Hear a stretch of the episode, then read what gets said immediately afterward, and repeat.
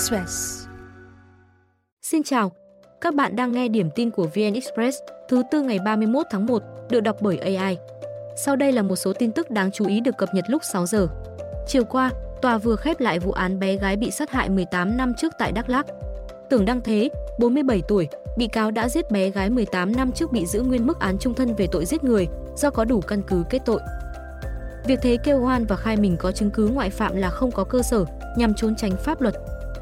Theo bản án, tháng 1 năm 2006, sau cuộc nhậu, Thế nảy sinh ý định ăn trộm ở nhà anh Trần Phi Hùng. Nhưng khi thực hiện thì bị con gái anh Hùng là cháu Trần Thị Kim Hồng phát hiện, bèn bịt miệng bé gái, kẹp cổ và kéo ra vườn cà phê cách nhà khoảng 50 mét. Nạn nhân hoảng loạn, vùng vẫy, anh ta bóp cổ và dùng đá đập vào đầu cháu bé. Gây án xong, Thế lột quần bé gái để bên cạnh nhằm đánh lạc hướng cơ quan điều tra. Ngày 23 tháng 1 năm 2006, cơ quan điều tra nhận được đơn của bà Nguyễn Thị Loan tố giác Thế là người giết cháu Hồng. Ba hôm sau Thế khai nhận nội dung hành vi phạm tội của mình. Hơn 2 năm sau, ngày 4 tháng 7 năm 2008, Tòa án Nhân dân tỉnh Đắk Lắk đưa vụ án ra xét xử, tuyên phạt Thế mức án trung thân về tội giết người. Ngày 26 tháng 11 năm 2008, Tòa án Nhân dân tối cao tại Đà Nẵng xử phúc thẩm, giữ nguyên bản án sơ thẩm. Đến năm 2018, Viện Kiểm sát Nhân dân tối cao kháng nghị, đề nghị giám đốc thẩm hai bản án trên. Công ty của Bầu Đức lãi trước thuế hơn 1.800 tỷ đồng năm 2023, tăng 75,5% so với 2022. Thông tin vừa được công bố trong báo cáo tài chính hợp nhất quý 4 năm 2023 của công ty cổ phần Hoàng Anh Gia Lai. Đây là mức lợi nhuận cao nhất 12 năm qua của doanh nghiệp nhờ được Eximbank miễn giảm lãi vay và doanh thu hàng hóa và cung cấp dịch vụ, mảng cây ăn trái của doanh nghiệp tăng cao trong quý 4.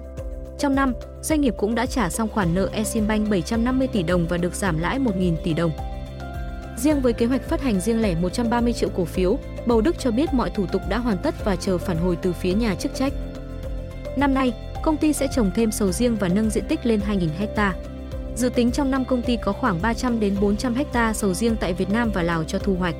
Dự tính trong năm nay công ty sẽ xóa lỗ lũy kế, đến 2026 sẽ không còn khoản nợ nào. Báo cáo tài chính quý 4 năm 2023 cho thấy Novaland lãi sau thuế hơn 1.600 tỷ đồng, cao nhất 3 năm. Riêng lãi từ hợp đồng hợp tác đầu tư ghi nhận hơn 1.000 tỷ đồng, số còn lại chủ yếu là lãi từ mua bán chứng khoán và tiền cho vay. Trong kỳ, Novaland tiết kiệm chi phí tài chính đến 2,7 lần từ hoạt động tái cấu trúc.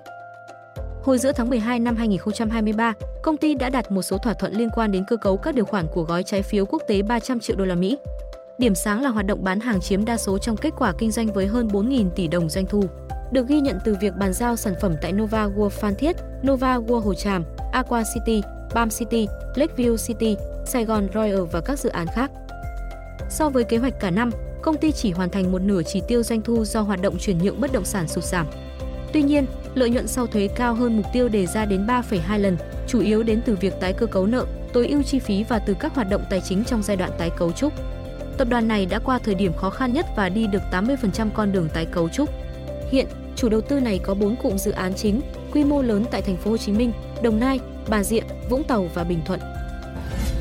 Chiều qua, mô hình tượng cá chép hóa rồng cao hơn 5 mét ở khu vực hồ nước nằm giữa công viên Yến Phi, Nha Trang bốc cháy dữ dội. Hỏa hoạn chỉ diễn ra trong vài phút nhưng gió lớn, vật liệu nhựa, xốp dễ bắt lửa, toàn bộ mô hình bị thiêu rụi, trơ khung sắt. Đây là một trong những hạng mục được thi công cách đây hơn 2 tuần, dự kiến hoàn thành trước ngày 2 tháng 2, phục vụ hội hoa xuân Tết Giáp Thìn ở thành phố biển. Sự cố xảy ra lúc công nhân lắp đặt hồ phun nước, phát ra tia lửa bén vào tượng. Đơn vị đang cố gắng khắc phục sự cố, hoàn thành các hạng mục trước thời điểm hội hoa khai mạc.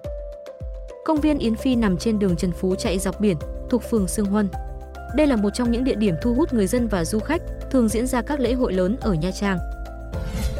Ukraine nói Nga không sẵn sàng trao trả thi thể hàng chục tù binh mà họ nói đã chết khi chiếc máy bay 276 rơi ở tỉnh Belgorod hôm 24 tháng 1.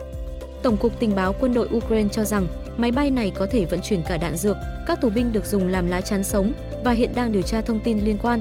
Nga chưa bình luận về thông tin này. Nga cáo buộc Ukraine bắn hạ vận tải cơ chở 65 tù binh này, khiến toàn bộ người có mặt trên máy bay thiệt mạng. Nga công bố danh sách 65 tù binh Ukraine có mặt trên chuyến bay. Ukraine xác nhận danh sách này bao gồm những người sẽ được trao đổi. Tuy nhiên, chưa cung cấp bằng chứng cho biết 65 binh sĩ bị bắt có mặt trên vận tải cơ 276 bị rơi. Ủy ban điều tra Liên bang Nga cho biết nhiều thi thể có hình xăm đặc trưng giống với biểu tượng xuất hiện trên người các binh sĩ Ukraine. Các thi thể này sẽ được thu thập theo quy định và giám định di truyền để xác định danh tính. Thông tin sẽ tiếp tục được cập nhật lúc 17 giờ.